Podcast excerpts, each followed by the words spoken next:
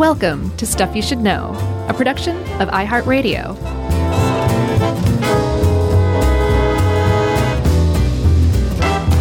Hey, and welcome to the podcast. I'm Josh, and there's Chuck, and Jerry's even here. And this is Stuff You Should Know.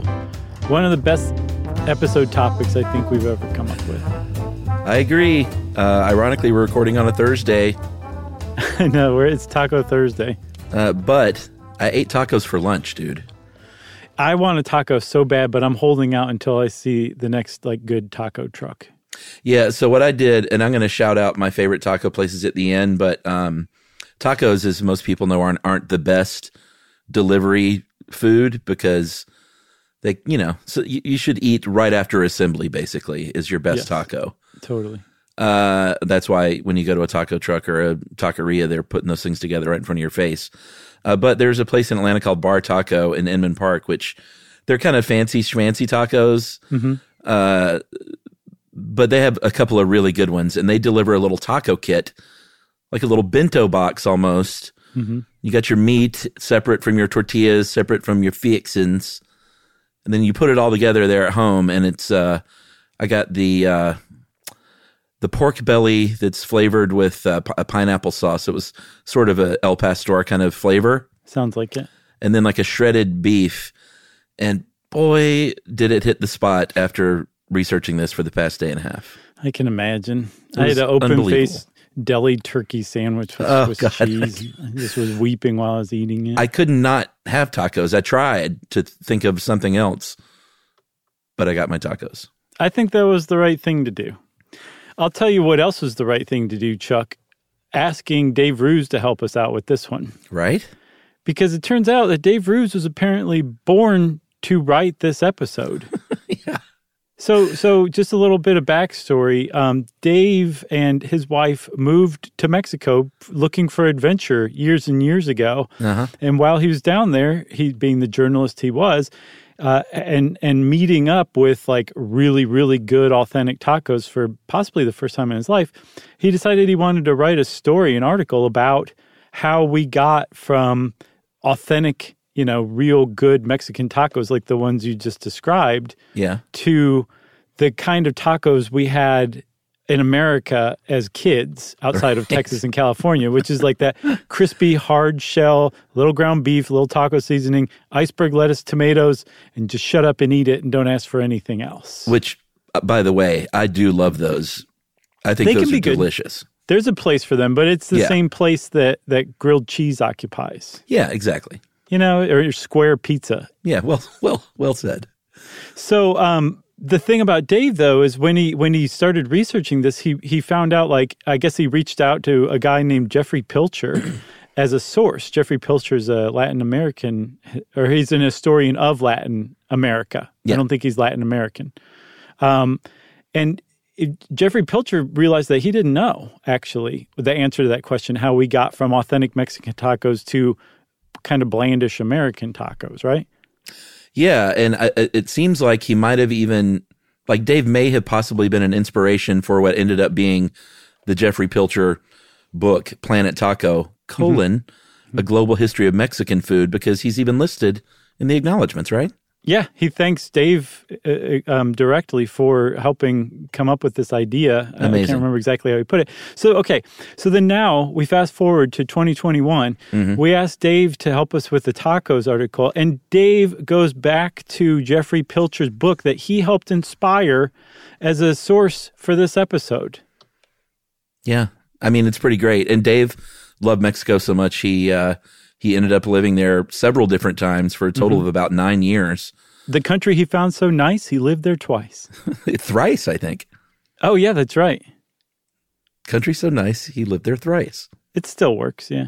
It makes. I mean, I've done very little travel in Mexico. I've done some of the border town stuff in Tijuana and Algodones, but uh, I really want to go south, south, south into central and south central Mexico. Uh-huh.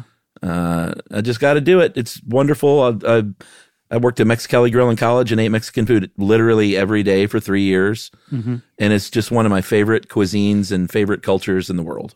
It's pretty good. Love One of the things that really is kind of shocking um, about all this, though, Chuck, is the taco. The thing that pretty much everybody in the world associates with Mexican cuisine, is possibly the the latest comer of all of Mexican, what we would identify as Mexican cuisine. Yeah. It's actually a fairly recent invention. And that's pretty much what this episode is going to be about. How the taco got invented and then how we got from an actual authentic Mexican taco to the Americanized kind of Taco Bell version of it. Yeah, and Dave makes a great point that you know, growing up in the '70s and '80s like we did, we had our our uh, what's the brand again? Old El Paso. Yeah, the old El Paso like taco kit style tacos. Mm-hmm. And I, like I said, I still love them. You love them. There's a place for that. Uh, if you get if you put that pop that uh, taco shell in the oven and get it crispy, Yeah. it, it's a really a beautiful thing. Uh, as long as it doesn't break in half, that it can get a little messy. Yeah. But while there's a place for those, uh, Dave makes the point, and I agree that like we are truly in the golden age of tacos here in the United States because it used to be, like you said, Texas and California, you could always get pretty good tacos once they came on the scene in mm-hmm. the 1950s or so. But now every major city has world class tacos. Yeah. Yeah, and I mean not just like taco trucks that somebody pulled up, and, and thank God for those as well. But I mean like like multiple taco restaurants, taquerias, like authentic ones all over the place. And they're that in just about any town in the country. And I don't know exactly how it happened, but it happened, and it's great that it did. Because it's not like people from south of the border started showing up in you know 2005, and then that was it. You know, and they Yeah. brought tacos with them and, and that kind of cuisine. Like there have been plenty of Mexican and Central American uh, immigrants that have moved up into the United States for a very long time, and they they did bring tacos with them, but for some reason, it those authentic tacos just took a while to catch on. I think Chuck, it it was America that finally came around and caught up to what the the uh, Mexican cuisine actually was, rather than being like, no, we don't want that. We want this Taco Bell version. Yeah, I think I agree. And when I said every major American city, I'm talking if you want, you know, 50 taco places to choose from.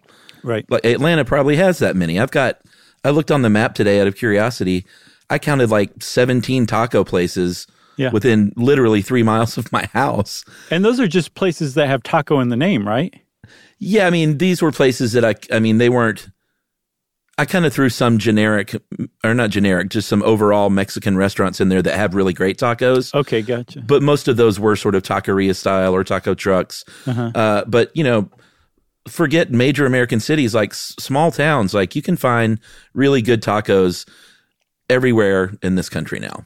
Yes. Yeah, the best the best taco I ever had actually was in some little eh, I countryside rural area outside of Boston. I don't remember we had a show in Boston then we had another show somewhere else that was within driving distance and I was driving there and no, okay, it was driving from Seattle to Portland. Oh, okay. Best taco I ever had. Driving Really? from Seattle to Portland in the middle of the the like nowhere. And there was a taco truck and they had a beef tongue taco and it was hands down the best taco I've ever had.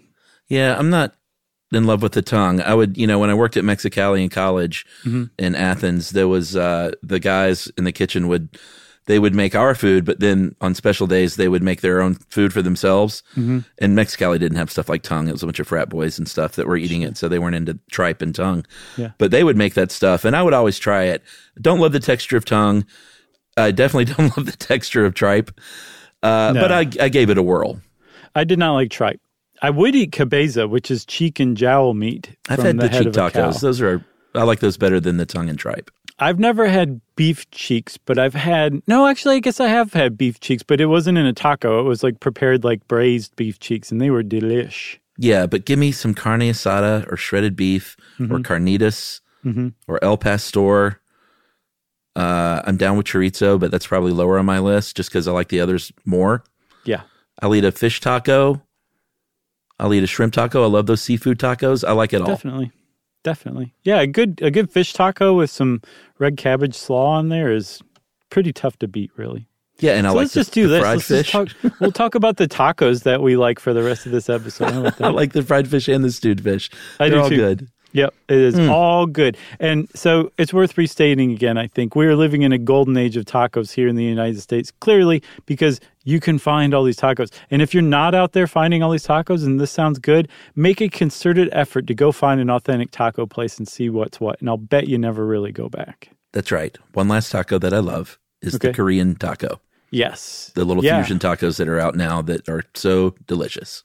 Do you know the first time I ever even knew that existed was uh, Chad Crowley, who produced one of the producers on that show, had that catered some a Korean taco, Korean barbecue taco place somewhere over on the west side, had it catered. You were talking was about like- Hankook taqueria, my friend. Is that what it was? Okay. Yes. And and I it was like I don't I don't ever want to leave this craft services table. I just Yeah. want to stand here and eat these tacos for the let's just call off the shoot and do this instead. Yeah, I still go there. Uh, there's a lot of uh, houseware places over there. So whenever Emily and I go over there to look at those, I always Mm-hmm. pop into Hankook for some sesame fries and beef bulgogi Yes. tacos. Yeah. And the guy there, dude, still recognizes me from Stuff You Should Know, the TV show. That's awesome. That's really cool. Yeah. He's like, it was no good, but I recognize you. Yeah, every time I go and he goes, "Hey man, how you doing? You still doing the TV show?" I'm like, "For the fiftieth time, no." No. and he said, get out. Very nice guy though, and delicious tacos. We got to shout out though. Roy Choi apparently was the guy who came up with Korean barbecue tacos, so he's worth mentioning for sure, at least for that. So I guess we should really talk about tacos instead of just salivating and talking about our favorite tacos. Agreed, because like I said, tacos are fairly recent creations as far as Mexican cuisine goes. But one of the things that is essential to a taco, the tortilla, is actually very, very, very old. Yes, it is. And, And maybe- technically, if you put something in a tortilla and eat it, you could describe it as a taco. Yeah. Uh, but you know, basically, since the domestication in southern Mexico of corn about eighty-seven hundred years ago, they have been grinding that stuff up, uh, flattening it out, and and cooking it near a fire. Usually, you know, back then, like on a hot rock, or you know, we saw in Guatemala they were still doing this Yeah. by hand every morning. Yes. Some of the best tortillas you're ever going to have. Yeah.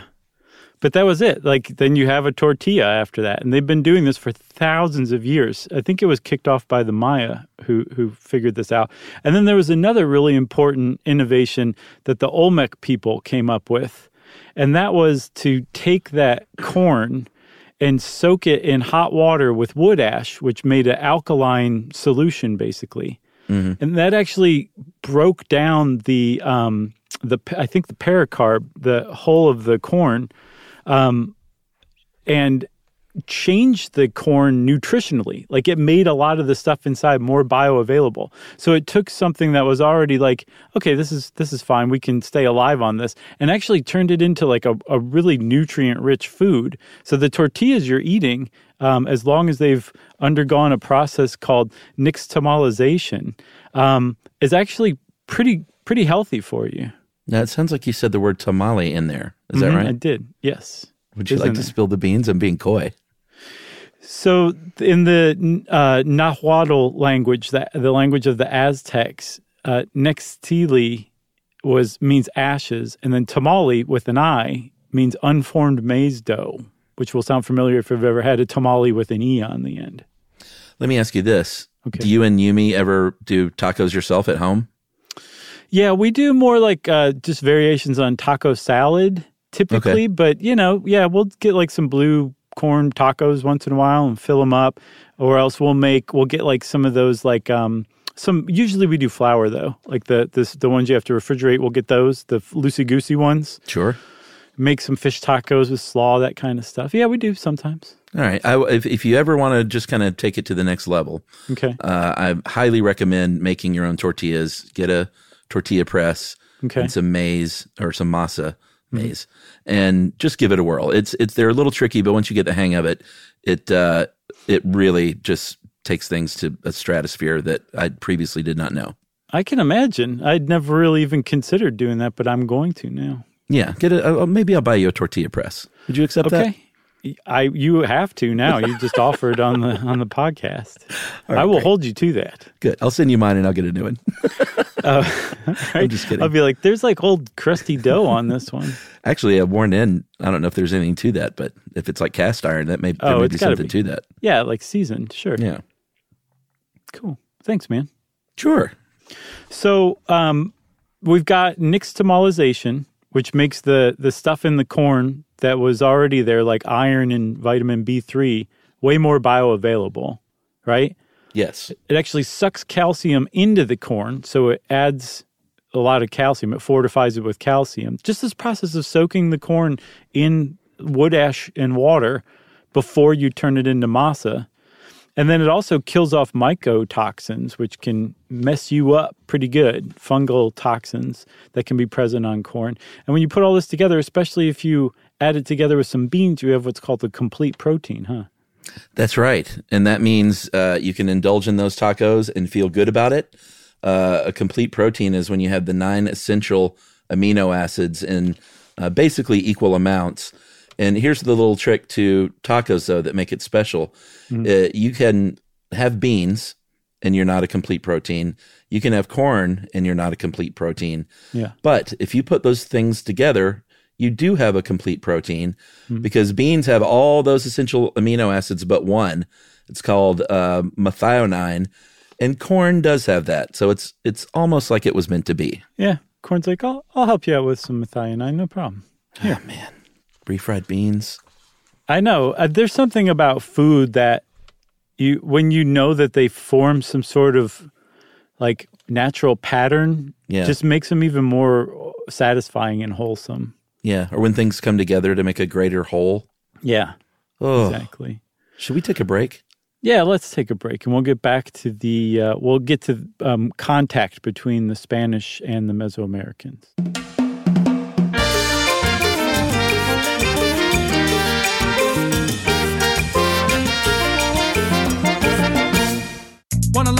A pterosaur and call it pterodactyl? How to take a perfect poop and all about fractals. Genghis Khan, Attila the Hun, the Lizzie Borden murders and the cannibal run. Gonna explain everything to your brain explodes. It's Chuck and Josh. It's stuff you should know. Word up, Jerry. Okay, so um, we've got the invention of the tortilla, but that doesn't mean that tacos were invented yet. Um, one of the reasons why tacos, you can't say tacos were invented yet, is because um, Mesoamericans used tortillas for just about everything. I think the Spanish said that Montezuma, um, the, the emperor of the Aztecs, who was running the show when the Spaniards showed up in 1519, um, that he would uh, eat he would basically use his tortillas as a as a spoon. Yeah. Much much the same way. Have you ever eaten Ethiopian food? Yeah, I mean, I do this with tortillas, but sure. You know, so there's I can't remember the name of the bread, but they use that bread for like everything. It's just it's just generally a utensil as much as it is a food. And apparently that the the Aztecs used to do that with tortillas, and I, I would guess Mesoamericans as a whole. So Dave points out quite rightly that you can't really say what they were eating were tacos, even though they might have even been putting stuff in these tortillas, in the way that you couldn't say that, you know, whatever you were eating was a sandwich because there was a, a loaf of bread on the table or a basket of rolls on the table uh, in, in the exact same way that that makes sense. Yeah, I remember when I went when I lived in Yuma 25 years ago, and I went to Algodones right over the border for the first time, and I saw the uh, the local Mexican population with these big plates of like stewed meat, and they w- had the tortillas, and I was like, oh, they're going to assemble that to a taco, but no, no, they ripped it up and they would just use it to grab the meat and put it in their mouth, and I thought that's when the lights kind of went off. And you know, I still love the the traditional taco too, but I also love to just put the stuff on my plate and use it as a spoon or a, or a grabber. Sure. It's like, uh, oh, I can't remember what it's called, but there's a kind of sushi. It's almost like deconstructed sushi where they don't bother to turn it into a roll. It's just a bed of rice, and then they put all the stuff that you would put in the sushi just on top of the rice. So it's technically not sushi, even though all of the elements are there. Yeah, and I do the same thing with Indian food with the the garlic naan. Yes. Which again is another one of my favorite cuisines too. Like Indian too. food. Oh my God. I just all making me so I- hungry. I love like all food. Yumi's always saying she, she's like it, it doesn't really matter whenever you talk about how great a food is because you think all food is good and Yeah, it's true. Like I it is. Just about all food. There's really not a food that I'm like I don't like that wholesale. You know? Yeah, I know. One of my favorite hobbies is eating foods. same, It's same so here. good. Uh, so the taco, though, back then, like you said, they were using these tortillas as spoons and such like that. And it was about the late 1800s that sort of the Mexican taco that we're familiar with finally kind of comes on the scene.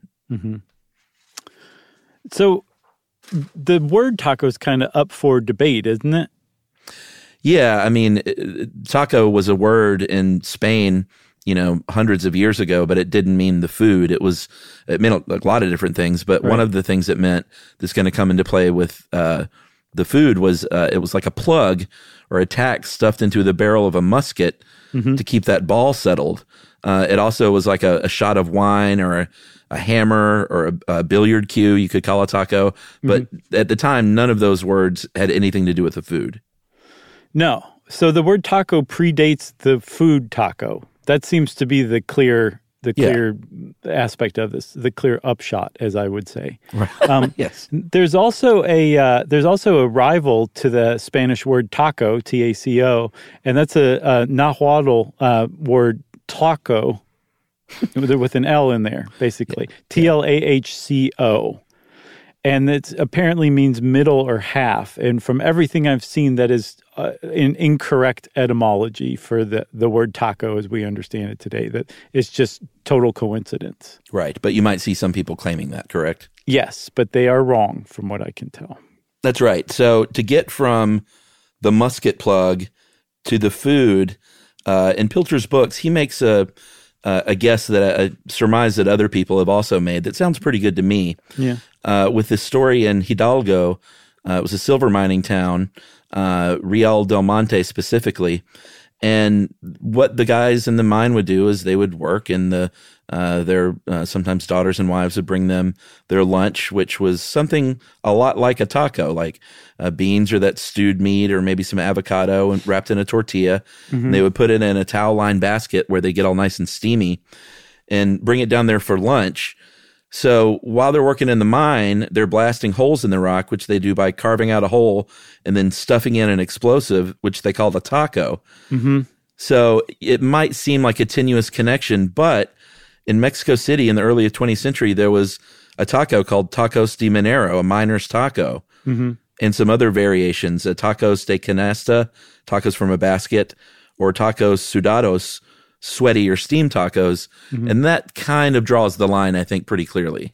Yeah, and all three of those were basically different names for the same preparation. Where Yeah. when you fried them and then you stacked them all together, you would cover them with like a, a little, um, a, a little like napkin or something like that um, in the basket to allow them to, to to steam themselves to finish. Right, and to me, that's where the word taco comes from, not from the food wrapped in the tortilla, but from that kind of food wrapped up in that cloth napkin Yeah. in the same way that they were wrapping an explosive in cloth and stuffing it in there. That to me is the is the the correlation rather than the food. The fact that it was in a basket wrapped up in fabric. Yeah, and food wrapped up in a tortilla. Sure, I mean I get it. It's it's they're both possible. I'm just putting my own hypothesis out there now. Okay, everybody. You're like, it's not the tortilla, it's the napkin. That's honestly it makes sense to me when we're talking about explosive plugs wrapped in fabric. You know what I mean? How about an explosive, delicious food? Well, that's the thing. And I totally understand that they could have been like, there's Well, a bomb in one that. hand and a food bomb in the other hand. So I, I get it. I'm with it. Uh, taco in print, talking about a taco as food. Yeah. Uh, I believe for the first time was in 1891 in a novel called Los Bandidos de Rio Frio, The Bandits of Cold River. And there's a line in that book where they're talking about a celebration in Mexico City. And they say uh, chito, which is fried goat with tortillas, and the children skipping with tacos of tortillas and avocado in their hand. Sounds great. What an idyllic little bucolic scene that is. I wish I was there. Yeah. Anywhere there's fried goat being served, I wish I was there. No, I'm not down with the goat, but sure. It's so I'm with you. Um, oh, so, um, so it seems to be okay. We've got taco as a food. It's appearing in print by 1891 at the at the latest, which means that if you're if you write something down, this is basically true across history, as we've seen in episode after episode. If you write something down and you don't explain it, that means to people coming a hundred or so years later, looking back at this, that that that means that this has been around and everybody already knows what this is. I'm just referring to something that everybody's familiar with. It's not a new invention. So, somewhere between the time that people were creating these taco plugs in the silver mines in the middle of the 19th century, maybe late 19th century, and 1891, tacos became a thing. They were invented somewhere in there. Yeah, and I mean it was in an actual Mexican dictionary in 1895, uh, defined as taco as the food and Mexico City as its birthplace.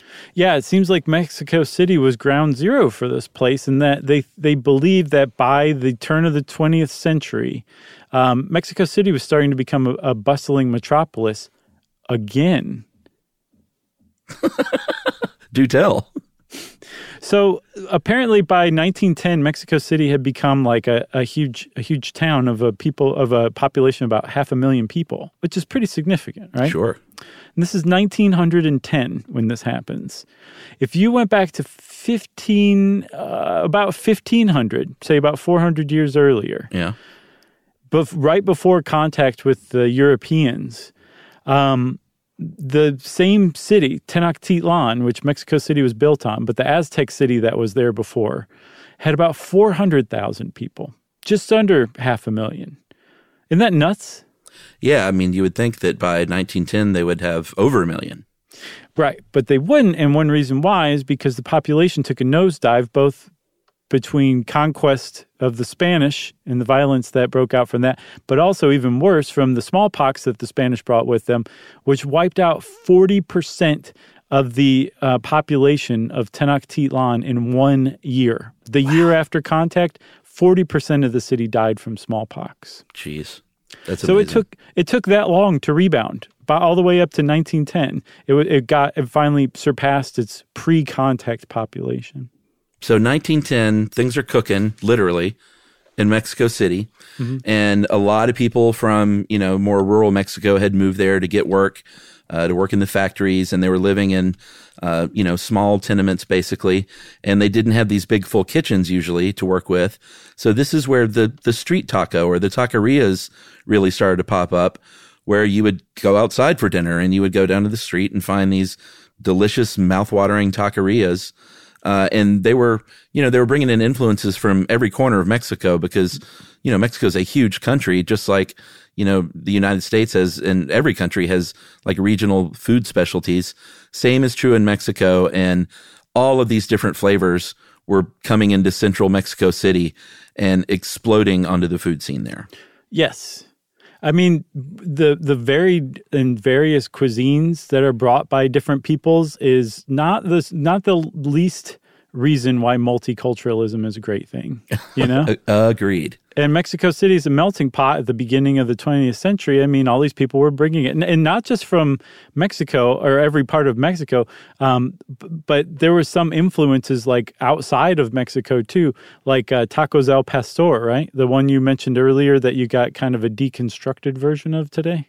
Yeah, the, with that pineapple flavor, and that one I think has a a pretty interesting story, which I never knew. It was uh, it originated in Lebanon, in uh, and specifically in the Mexican state of Puebla. We had these, uh, or they. I say we. I feel like I'm living in Mexico right now. After those tacos you had, I can imagine why. uh, had these Lebanon uh, or Lebanese immigrants settling there in the early 20th century, and they started selling their gyros, and they had those lambs on the vertical spit, uh, like they still have today, and they were cutting off strips of it, putting it on a pita, uh, sometimes a flour tortilla. And in Puebla, there were and still are known as tacos uh, arabes, which is Arab, uh, like Arab tacos. And the Mexicans there said, "Hey, they're really onto something here with this vertical spit, but let's throw a adobo pork butt up there instead." And and throw a little grilled pineapple on there as well. And they you have what we recognize as tacos al pastor, which means shepherd's tacos, which is a reference to the uh, Bedouin roots of the Lebanese immigrants who came over. Great story. It is a great story. And actually, Chuck, that reminds me of another story. I was talking about, I was boasting about how I love all food. There's actually um, one of the few things I've ever sent back in my life Oh no! was at a Lebanese restaurant in Toledo called the Beirut, which may still be there. And um, A little on the nose, but sure. and my family was uh, was feeling pretty adventurous, and ordered a bunch of stuff off the menu. And one of the things we ordered, it didn't really sink in what we were ordering, but they brought out a Bundt cake, a full size Bundt cakes, Bundt pans worth of raw ground meat covered in raw egg. Oh my gosh. And it was just on this big plate, and it was like, dig in. And we were just like, we can't. We're, we, we can't. And I still to this day feel bad about wasting that meat. Do you know what it was? Like what that dish is? I don't remember what it's called. Someone will let us know. I, I, I sure, and I yeah, I think it was. I don't think it was like a, an invention of of that restaurant's owners or the cook, or Yeah, the chef, I should say. Um, but I haven't seen it very frequently since then. But it was I, we just we're like, no, I'm not going to do that one. Well, I mean, hats off to your family in the 1980s in Toledo for going to a Lebanese restaurant. We didn't we didn't we had Chinese food and that was about as crazy as we got. Oh, we got fancy. Not only did we go to the Beirut once in a while, we also sometimes went to En Japanese Steakhouse, which is a hibachi steakhouse. So we got real ethnic sometimes. Yeah, that stuff was we couldn't afford that. I'm not like you were rich or anything, but uh, we ate a lot at home, so we didn't even go out that much. So when Yeah. we did, it was pretty conservative. But it, it wasn't until my 20s till I left home and got into college that I really started exploring foods of the world. Yeah, well, good for you for doing that. Some people never do, you know, especially if they were raised without being exposed to it. So it's good that you did. What's so great about multiculturalism? Food, The food. beautiful babies. Yeah, beautiful babies for sure. Plenty of stuff, different points of view, all sorts of great but things. really food. Sure. So you want to take another break and then get back to tacos continuing on? Because we finally reached the point where we're like, okay, tacos now exist, but they're pretty much being slung out of food carts in Mexico City right now at the beginning of the 20th century. Yeah, we're going to take a trip to Los Angeles, Los Angeles, Mm-hmm. right after this.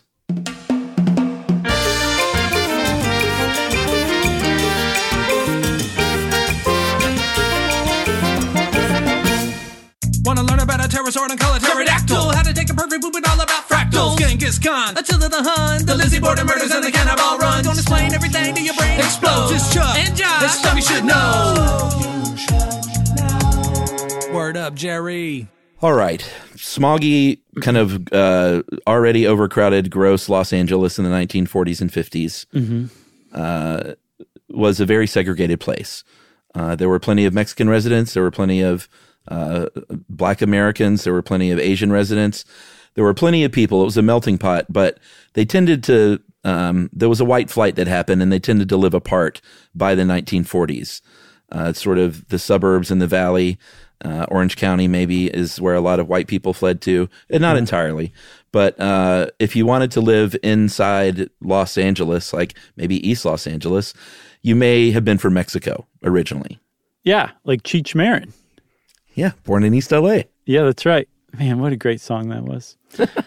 so, um, in in so Jeffrey Pilcher, Senior Pilcher, um, he thought to look around at the. Um, I think he got his hands on some phone books from Los Angeles in the 40s and 50s and started looking up taco joints. Because remember, at the behest of one Dave Roos, who would f- become uh, a stuff you should know legendary writer, um, Jeffrey Pilcher's on this quest now to figure out how we got to the Americanized version of tacos. So he's tracing it from Mexico City up to California, as one would do, and he did that by by looking at the um, at the phone book. And what he found is that outside of East LA, you could find plenty of restaurants that were taco joints, but in East LA, there were only two restaurants in the phone book that had the name taco in them, which would suggest Chuck that that that they didn't eat tacos in like in authentic Mexican uh, Mexican American neighborhoods,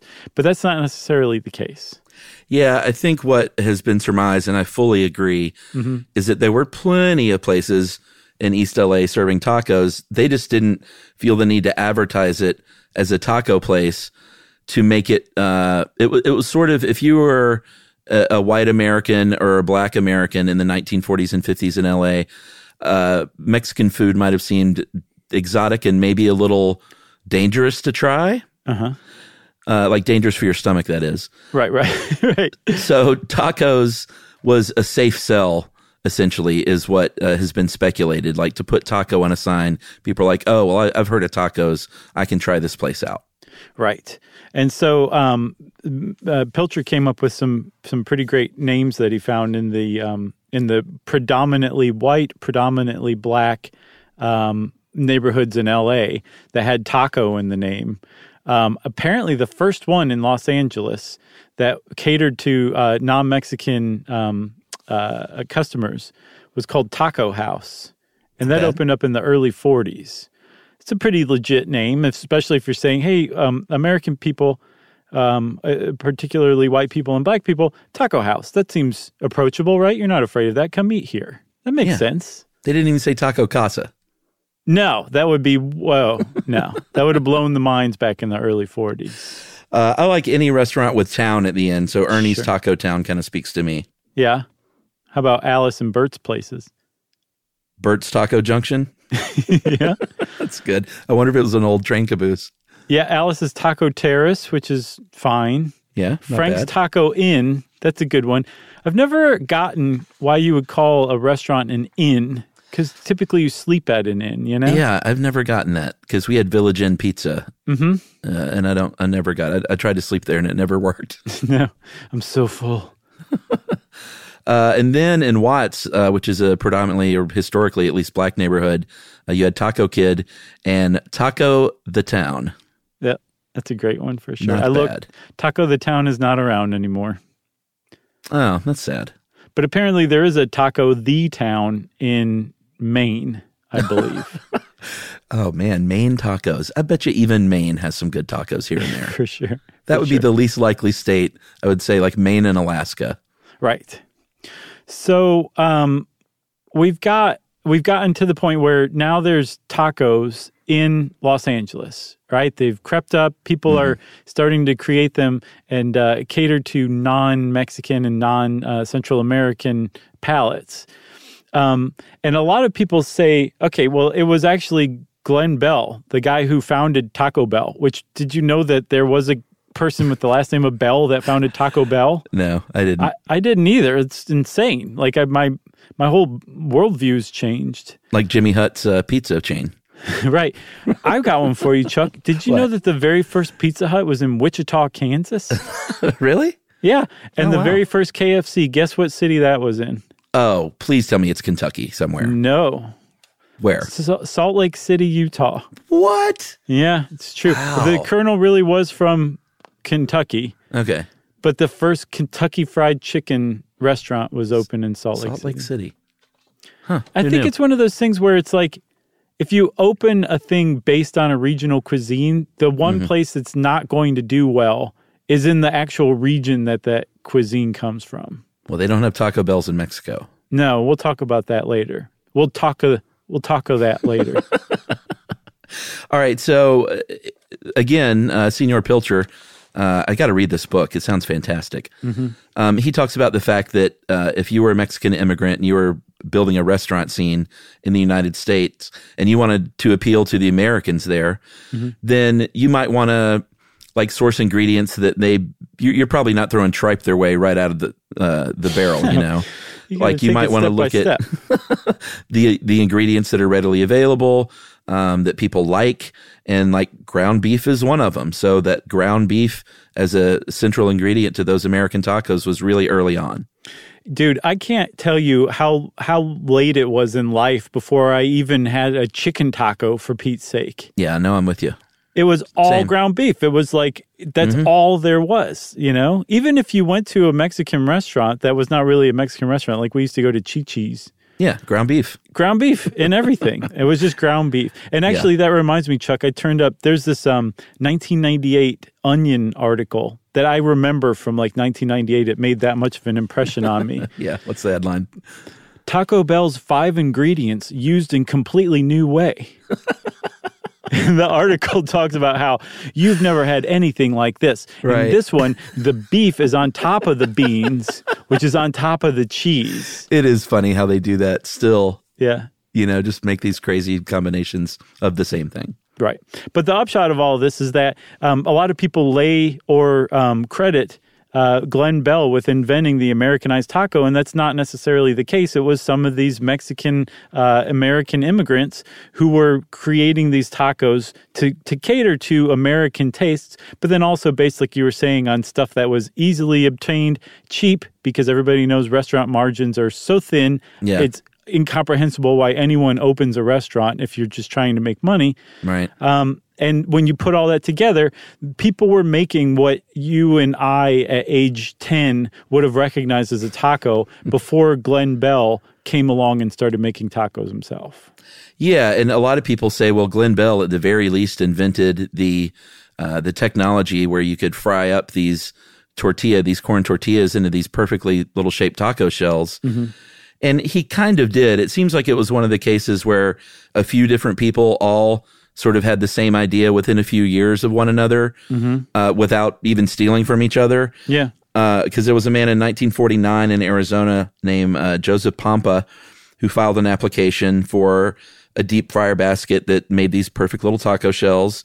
Uh, but a couple of years before them, there was another restaurateur named uh, Juvencio Maldonado. Great name.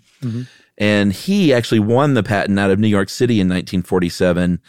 Uh, but Glenn Bell also created his own version, it seems like, independently. Yeah, and the reason why everybody was having this kind of same idea at the same time is because part of like the zeitgeist of the time as far as food went was the idea that fast food was awesome. Yeah. And creating food quickly and efficiently was thrilling. Um, because prior to this, if you made tacos, you made the tacos as you know, as ordered, to order. And you took these uncooked flour tortillas and then you fried them up and made tacos that way. And this was like, no, no, it just imagine if you had the shells already ready, it would save so Right. much time and knock these Bobby Soxers socks off. Right. And if you happen to break the shells, it's a nacho. Exactly. That's that's what my t-shirt says. Uh, so in 1948, Glenn Bell has opened a hot dog and hamburger stand in San Bernardino in San Bernardino, California, uh, across from the original McDonald's, if you remember that episode, which is pretty fun, which started out as a barbecue restaurant.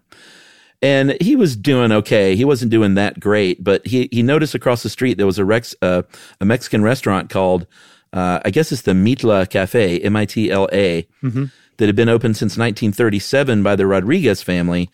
And it was it was not a taco uh, stand. It was like a full sit down, full service restaurant, open breakfast, lunch, and dinner that was killing it. And he was like, I got to get me some of that.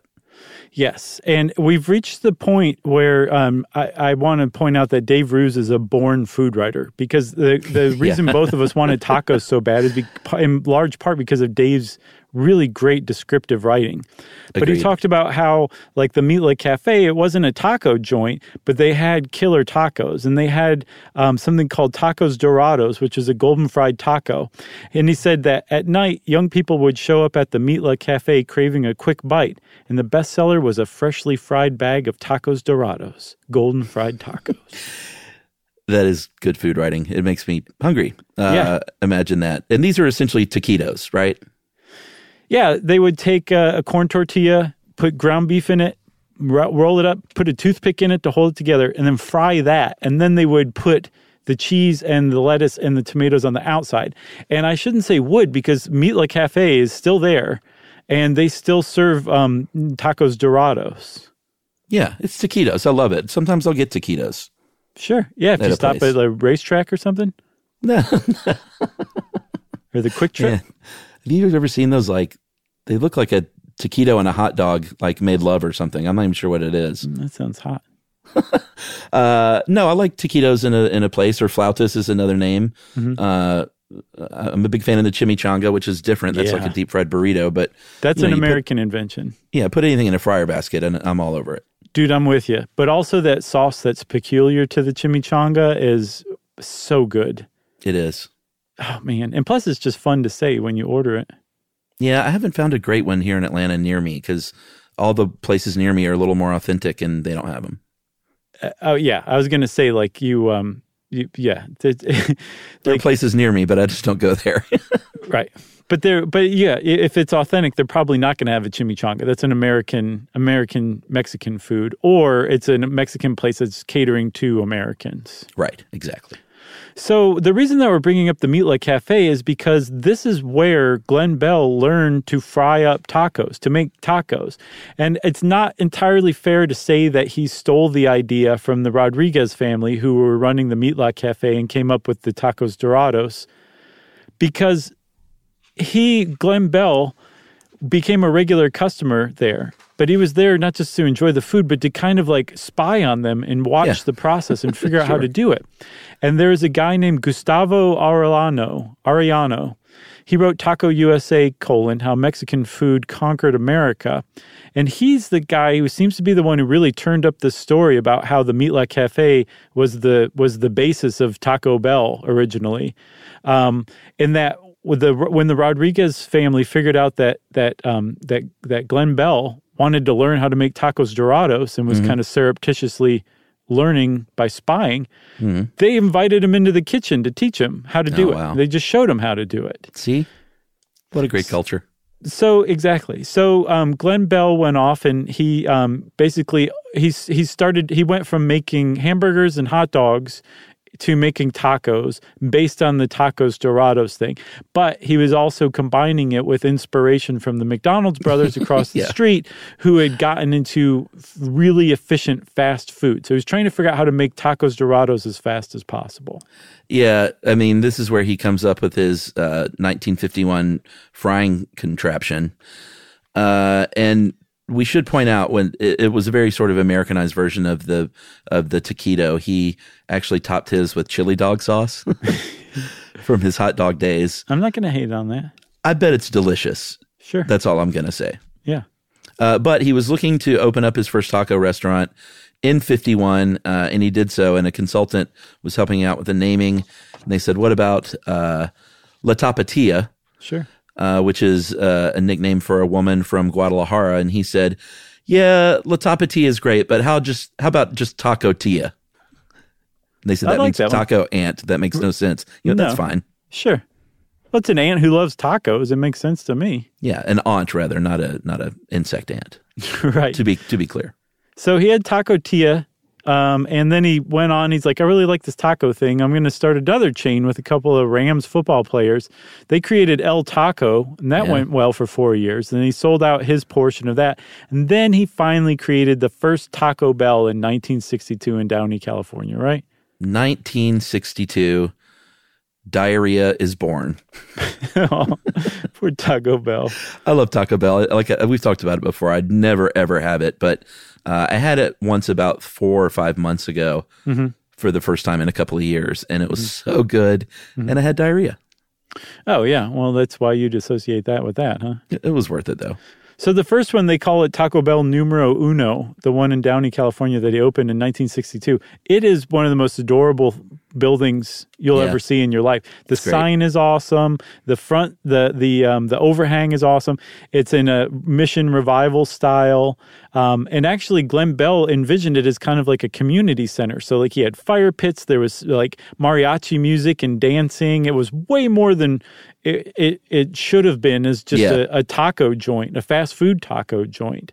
And it took off really quickly. Within five years, he had 100 stores open. Yeah, and they, you know they still even in the 80s and 70s used the similar signage. I like when I saw Taco Bell Numero Uno, uh, and that's what they call it, by the way. We're not just trying to be cute. No, Um, not us. I recognize. Never. I recognized that sign immediately. I was like, "Oh yeah, I remember that from when I was a kid." Uh-huh. And they did have sort of, and they still sort of have that mission, you know, that sort of stucco look Right. to the restaurant. Until the 90s, I ran across an architectural digest blog. It said, We legit want our apartments to look like 90s Taco Bells because there's a lot of like weird Memphis style mixed in. But um, it was, I remember when it transitioned from the old. Oh, they don't have those now. No, not really. It's way more slick looking. Okay, I haven't really noticed. There was a there was a big transition. There's actually been a couple since that one where they went from the ones where we were kids to the '90s versions, Yeah, and it was a sad day. I remember being like, "Something's been lost here. I don't like this new stuff." yeah. it looks like Zach Morris took over and redesigned the whole thing. uh, I, well, that's just because the big uh, mural of Screech on the side. R.I.P. Screech in a sombrero. yeah, Oh yeah, he died, didn't he? he did. Very sad. Lung cancer, and even though he didn't smoke. Jeez, that's terrible. Uh, I remember Del Taco too. That was the other big one uh, growing up, and that went out of business eventually. But uh, Del Taco and Taco Bell were the two biggies. Taco Bell or Del Taco still around. Is it?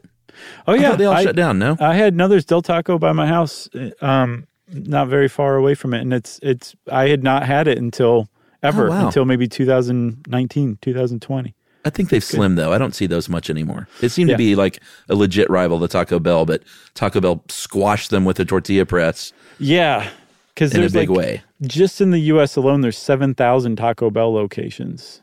That is a lot, and they're all over the world except Mexico. Yeah, they tried in 1992 and 2007 to open up Taco Bells in Mexico City, and they did, and That's they an just did not go very far.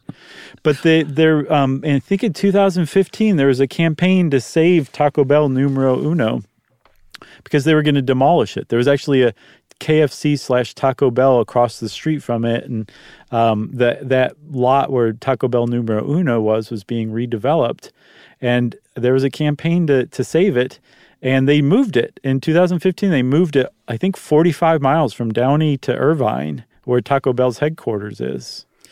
And yeah, there's uh, there's a lot of stories on this online, but I would recommend you go to Pee Wee Herman's website, peewee.com. yeah, Uh, there's a really, really, I, I found the best article was there because it has all kinds of pictures of the restaurant now wrapped up in the parking lot of the headquarters. And then there's a video, there's pictures of it going down the freeway uh, on a truck with, uh, you know, the extra wide load with a police escort. And like there were 20 or 30 cars of like people that like took the two hour journey honking their horns and stuff. yeah. So it's really kind of a fun story. Uh, they sadly haven't found a place for it still, because I saw follow up last year. Um, they're still looking for a permanent home for it, though. Yeah, apparently it's still just like you said, wrapped up in the parking lot um, in a tarp on the trailer, still just kind of off in a corner of the parking lot, which is a uh, hopefully not the end of the place, I guess. Uh, and big shout out to the conservation group We Are the Next, because they're who uh, headed up that whole plan Very to save a building that a lot of people would say is not historically significant. Sure, you should have sent me that Pee Wee Herman link. I would have liked to have seen that. I love that guy. Oh, you didn't see it? No, I mean, it had all the same stuff. It just had a couple of cool pictures. gotcha. Um, you got anything else? I got nothing else. Okay, well, if you want to know more about tacos, go eat some tacos. Find some authentic ones and see what you think. Uh, and since I said see what you think, it's time for listener mail. Well, before listener mail, I did promise to shout out my favorite taco places. So, uh, can we do that? Yeah, let's, man. And you feel free as well. Uh, in San Francisco, Taco Bar, Okay. Right there in uh, sort of Lower Haight. I'm sorry, not Lower Haight, Lower Pacific Heights. Uh, Los Angeles, Yuca's in Los Feliz was one of my favorites. Okay. Uh, Señor Fish in Eagle Rock. And then there was one called uh, Seven Mares uh, in Silver Lake that I think closed down but is now opened up as Playita. And it was very seafood focused, Mares like mares of a town or mares like horses? like horses. I gotcha. I think it was El Siete Mares was how you would really Oh, say that's it. very pretty. The seven See, mares. You wouldn't know that if it, if it weren't for multiculturalism. They had really good uh, ceviche, really good seafood. Uh, and then here in uh, Atlanta, El Tesoro in Kirkwood, uh, Mescalitos in Oakhurst. Any place on Buford Highway, Sure. you're going to get good, authentic uh, Mexican food and tacos. So those are my shout outs. yes. Do you have any? No, I don't. I need to get out to more taco places. Apparently, shout out to the the uh, food truck whose name I did not get in between Seattle and Portland that one time. Yeah, Slater Kenny Tacos is what it's called. That's right. All right, All so right. listener mail. Listener mail. I'm just going to call this nice email from a nice human. Okay. Uh, hey guys, wanted to share with how your show is helpful and enjoyable to me and how I used my experience to help a friend. Uh, my friend started new medication and messaged me expressing insomnia troubles that came on as a result. I empathize and explain how I actually use stuff you should know to help me fall asleep when my mind is running 100 miles an hour. Nice. I put on an older episode with a sleep timer and let my brain focus on the topic of discussion. I also find your voices really calming, probably because I'm so familiar with hearing them almost every day for the past few years. Uh, of course, I suggested speaking to her doctor or two, but I encouraged encouraged her to look into your podcast, uh, even just for the general curiosity and enjoyment. Uh, since my husband and I moved overseas for his military obligations, I find your show even more important in my life because I feel connected uh, to the routines and the life I was used to living before we moved. Thanks for all the hard work you put into each episode. Your content and enthusiasm truly bring a joy and brightness to this world. I'm extremely grateful. Hope you have a wonderful new year of 2022. And I look forward to continuing listening for as long as you're willing to make episodes. That is from Katie Fratonali. Very nice. Thanks a lot, Katie. I remember I've probably said this before a million times. I used to take not offense, but I used to be like, "What exactly does that mean?" When people said that they use this to fall asleep, and then I was like, "No, this is that is a high honor that you can put people to sleep." You know? Yeah, you're in bed with somebody and you're soothing them. Yeah, especially if they have trouble sleeping, like on a, to a clinical degree, and you can help them. That is, I mean, I'm going to have that put on my on my tombstone. You should. He Could helped put people, people sleep. to sleep. yeah. And now he's sleeping, the big sleep. It's a little birdie. Yeah. Workshop it. Um, all right. Well, if you want to be like Kate, Katie. oh, sorry, Katie, if you want to be like Katie and send us a great email like Katie did, uh, you can send it to us at stuffpodcast at iheartradio.com. Stuff You Should Know is a production of iHeartRadio. For more podcasts iHeartRadio, visit the iHeartRadio app, Apple Podcasts, or wherever you listen to your favorite shows.